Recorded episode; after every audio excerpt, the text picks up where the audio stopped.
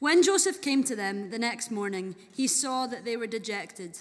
So he asked Pharaoh's officials, who were in custody with him in his master's house, Why do you look so sad today?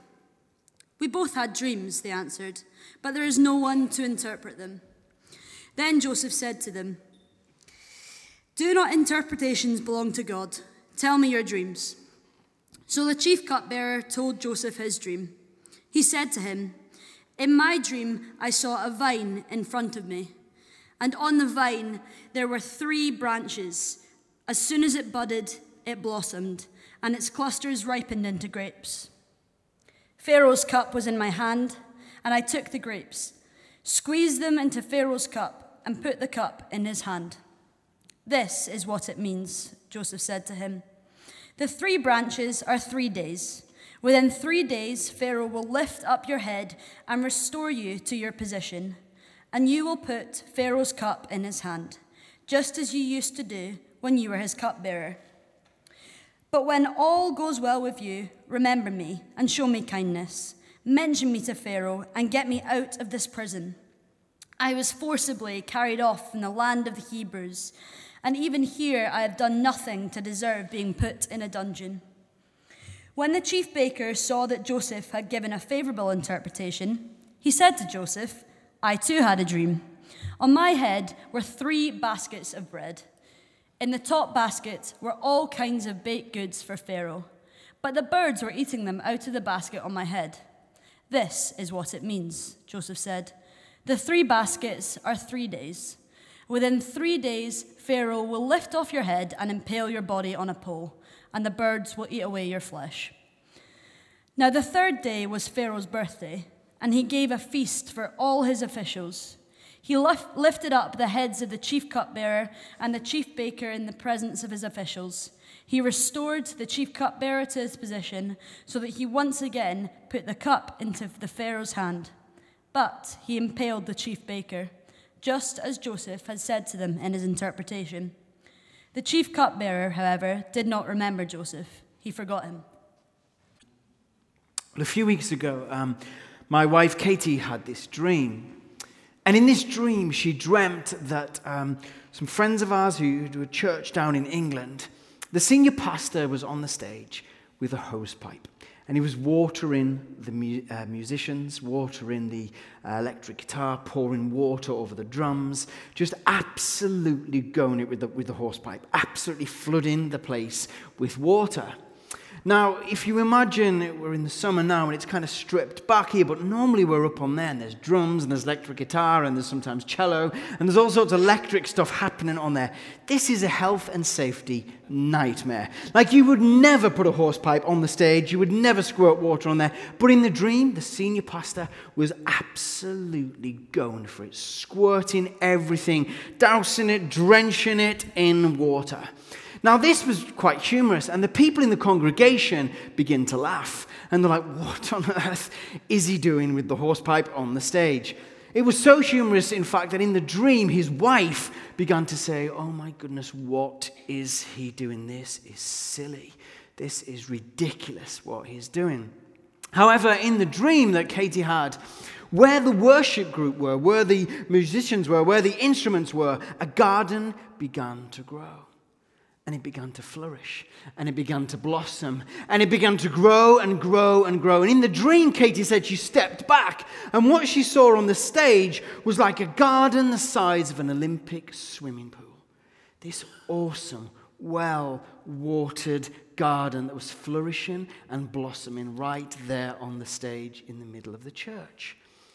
And she woke up she remembered it halfway through breakfast and she was like, Oh, I had this weird dream last night. Uh, and she begins to tell me the dream. And I was like, Oh my goodness, we've got to tell that. We've, we've got to call him up. And we've got to say, Look, it sounds a bit strange, but let me just tell you this dream. So we prayed about it, we talked about it, and I called him up. And as I was speaking to him on the phone, my heart began to beat faster. My spirit was quickened.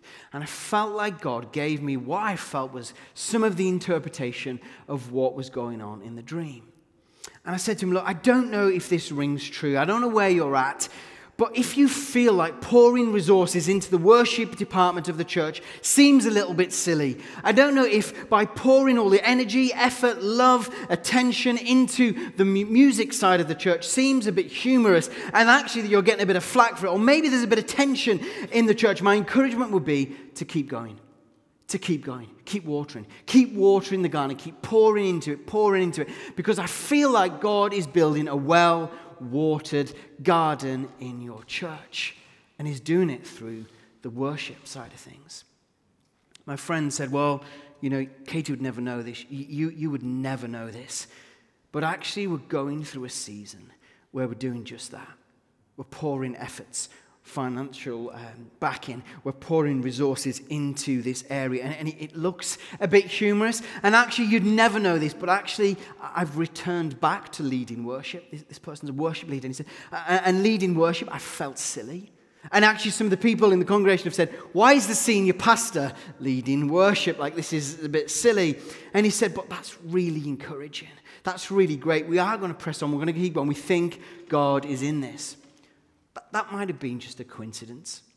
However, two days later, a worship pastor in LA calls him up say hey you're never going to believe this um, it sounds a bit strange but had this picture of a garden had this picture of your water i've had this picture of growth and a well water and she used exact same imagery same language same pattern same confirmation same encouragement as the dream. Now, the reason I tell you that is because I love that God uses ordinary people to dream dreams. I love that when we step into things and we have the conversation and we talk about the dreams with each other and say, could be wrong, it's maybe not prophetic, but I'm going to share it. I'm going to hold it lightly. I'm going to throw it out there and see if it grows legs. I love the fact that God would use somebody in Edinburgh and somebody in LA to come and call and have the courage to have a conversation with somebody in England and say, Look, we don't know whether this is right, but we had a dream. We had a dream. In the passage that we've just looked at, we've got this really interesting story, don't we? We've got a really interesting example of dreams. Now, in the dream, you've got wine. In the dream, you've got bread. In the dream, you've got someone's head being put on a stake. In the dream, you've got somebody being lifted up and praised. It's a bit of an abstract dream, bit of a humorous dream, if you like. There's so much that we can take from this passage. And reading it and praying it through, two things that came out for me. Obviously, the whole section of dreams, the importance of dreams. I have a friend who every morning he gets up and he just writes his dreams down if he can remember them. He can't often remember them, but he'll write it down as much as he can and he'll, he'll number it number 14, number 15, whatever it is. And often in his life, people have been praying for him and say, I don't know what this means, but I saw you looking at a book and, and number 15 came up. And he's like, he goes and he looks and he's like, oh my gosh, that dream that I had four years ago or whatever, that is so where I'm at. Now, all dreams aren't prophetic, we know that. You know, we hold them lightly and we dream all sorts of stuff. But God does speak through dreams. You look throughout Scripture in the Old Testament and the New, people are spoke to by God through dreams. They get these amazing dreams. And even in the end times, it says that people will dream dreams. You'll see visions. All men will dream dreams. Dreams are important to God. They're important to us. These eight hours, if you're lucky, if you don't have kids, these eight hours of sleep where you're just lying there are given to God. Say, God, would you speak to me? In my sleep, in my dreams, would you speak? Would you say something? I'm not going anywhere unless you're desperate for the toilet. I'm not going anywhere during the, in my dream. Why don't you just speak to me? Why don't you speak to me in this moment? The second thing that we're going to look at is just gifts. Joseph dreamed dreams, yes, he interpreted dreams, but he also used the gift of interpreting dreams in and out of his context in culture. Joseph wasn't in a religious building. He wasn't at church on Sunday. He wasn't with some Christian friends. Yet he used the gifts that he had to encourage someone, to point them towards God.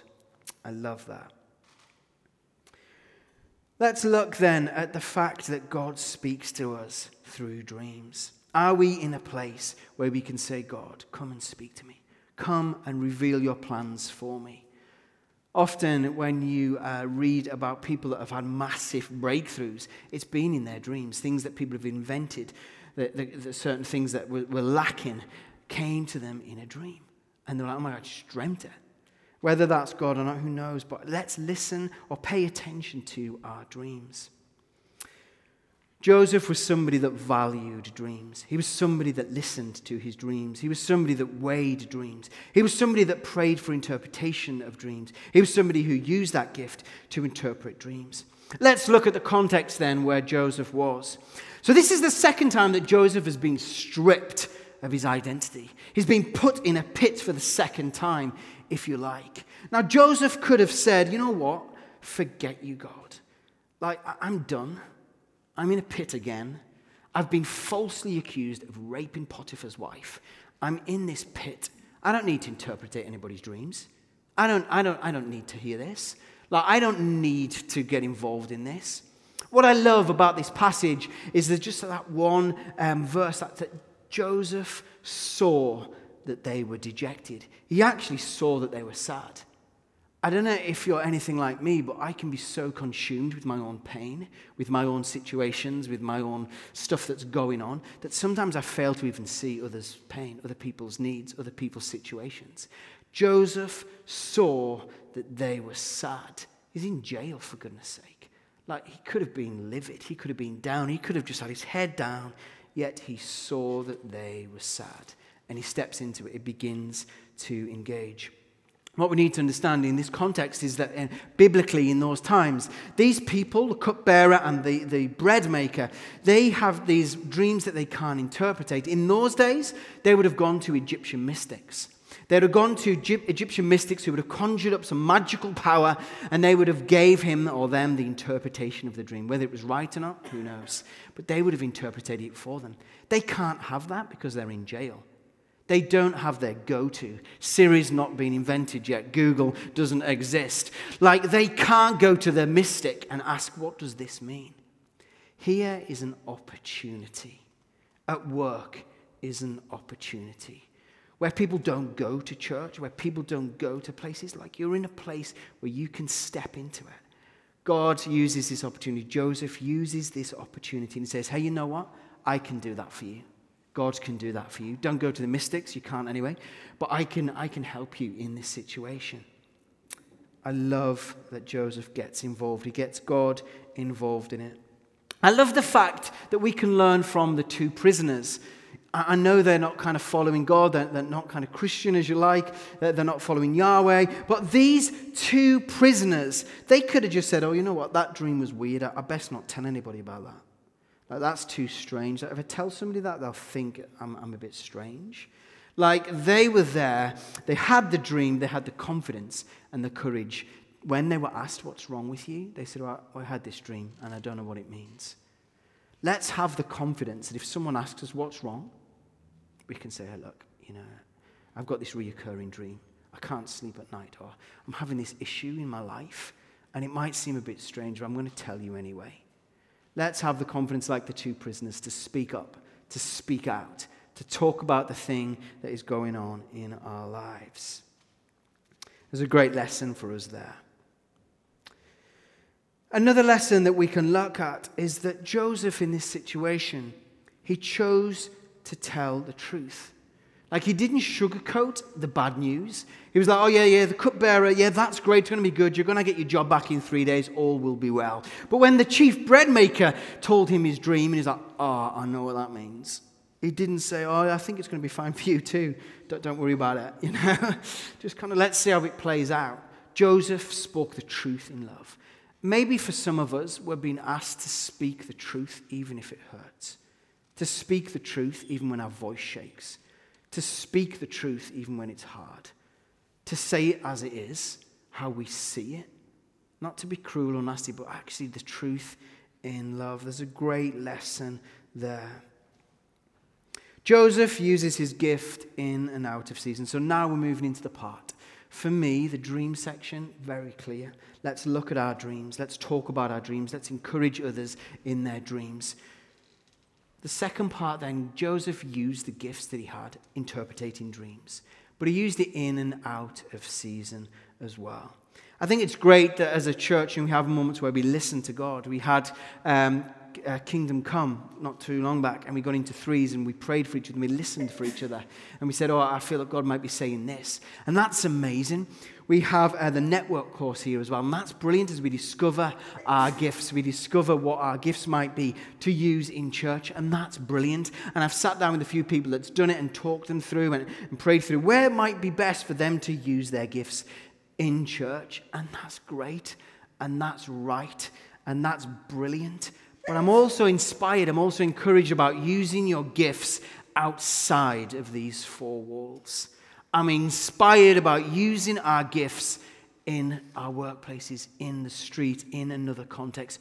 Joseph was in jail. You may not be in jail tomorrow. Your Work might feel like jail. University might feel like, I don't know. But in your context tomorrow, that's a different context. And my encouragement would be not to close up the toolbox. As I was preparing this, I had a picture of a toolbox actually. And it was this picture of a toolbox that was kind of closed up on a Sunday. And at the end of church, they kind of close the toolbox up. And we can all do this, can't we? The gifts that we have, the passion that we have, the love that we have, we can close it up when we leave church on a Sunday. But the picture was of an open toolbox, a massive array of all the tools.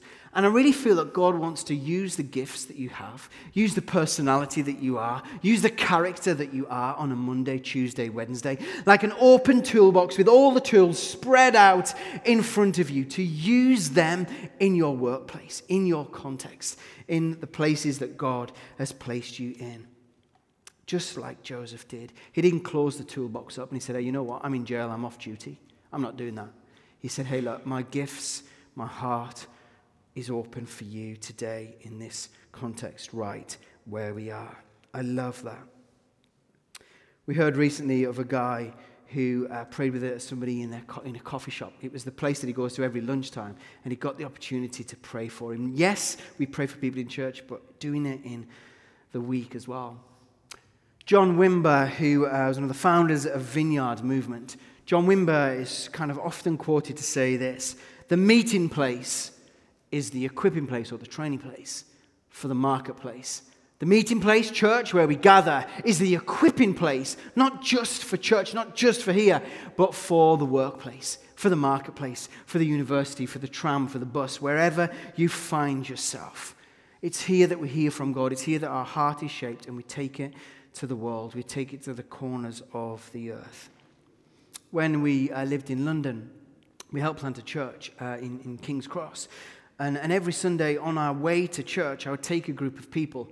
And as we were on our way to church, we would look for people that we could pray for on the streets. So just random strangers that we felt drawn to. We would just kind of wander around in twos and we feel drawn to somebody and we would just go and pray for them. And I would love taking people who are really good on a Sunday at being pastoral. Like the pastoral people you, know, you just know are warm and fuzzy, who you just want to have a conversation with, are maybe really good at counseling, maybe they're experiencing counseling. I love taking them outside of the church building and looking for strangers and people, random people that would go to.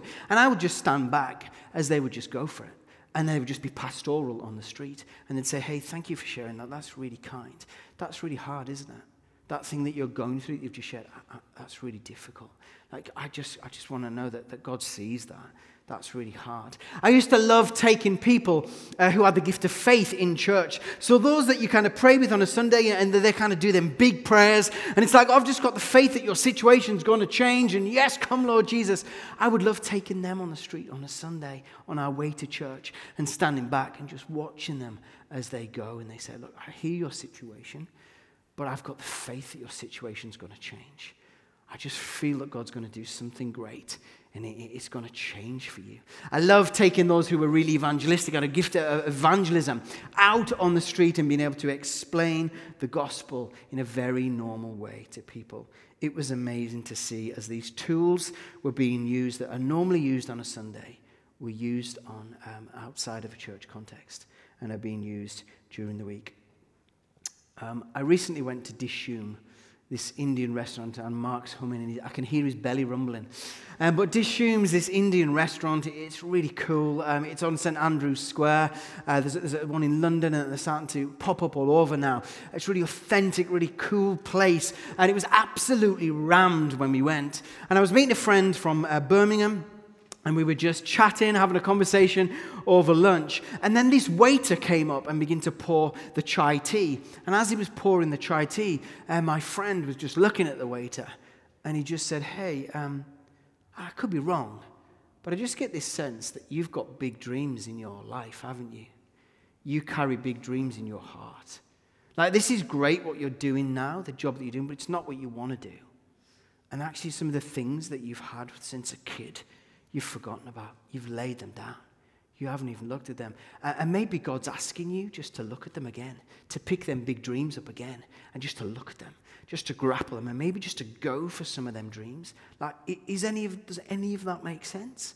And the waiter's like, oh my gosh, did you just read my emails? Like, what? What? Yes, that totally makes sense. And it was a joy to watch this waiter almost melt in front of us. He disappeared and came back later at the end of our meal with two loyalty cards fully loaded. He'd stamped them all. And he said, Hey, look, early, I don't know what that was, but that conversation was like a game changer for me. That was just incredible. That made my day. I'm going to revisit my dreams. I'm going to go back to some of the things that I always wanted to achieve in my life. I was back there a few weeks later, and I was with some friends from London, and we were having a conversation, and I overheard one of the other waiters complain about a bad back. And he was like, Oh, my back's really sore. I've been to the doctors, tried a whole lot of stuff. I've had needles put in me. I've had every sort of thing. It's just not happening. I'm just getting a real pain in my back. And my heart begins to speak fast. And I was like, Well, if he was in church, I'd pray for him. Why can't I pray for him in Dishoom? If he, if he was here on a Sunday, I'd pray for him. Why can't I pray for him midweek? Like, this is just a, a, a child. God, you know him, you see him. Like, why can't I do it? And I thought, Well, I could offer to pray for him, but I probably won't. I'll probably bottle it and I'll, and I'll leave quite quickly. And then I'm like, oh, but I'm, I'm kind of with some friends. So I'll tell you what I'm going to do. I'm going to tell my friends. And then I can't back out. So I say to my friends, hey, um, I'm going to leave in a minute, but I, overheard a conversation about the waiting. He's got a bad back. And I, and I feel that God's asking me just to pray for him and to pray for his back. So, w- will you just watch me as I walk out? And will you make sure that I actually go and grab him uh, and have a conversation? And you can text me later and I'll tell you how it goes, but I just want to be accountable. And I want to do this. I want to step into this and be brave. And like, okay, cool. So I did it. So I went up and I saw the guy and I was like, hey, overheard your conversation. No, this sounds a bit strange. I go to a church just around the corner, but I heard that you've got a bad back. And my heart started beating faster, and I just get a sense, could be wrong, just get a sense that God wants me to offer a prayer for you. I'd love to pray for you. Would, would you mind? How do you feel about me just saying a prayer for you now in, this restaurant? And he was like, I'd love that. I'd absolutely love that. Yeah, okay, that'd be cool. So, very naturally, with my eyes open and I didn't kneel down, uh, just as I was, you know, I just kind of put my hand right where his back was, just said a simple prayer God, would you come? Would you minister? Would you speak healing to his back? But then the prayer developed, and it became more about Jesus revealing himself to this man.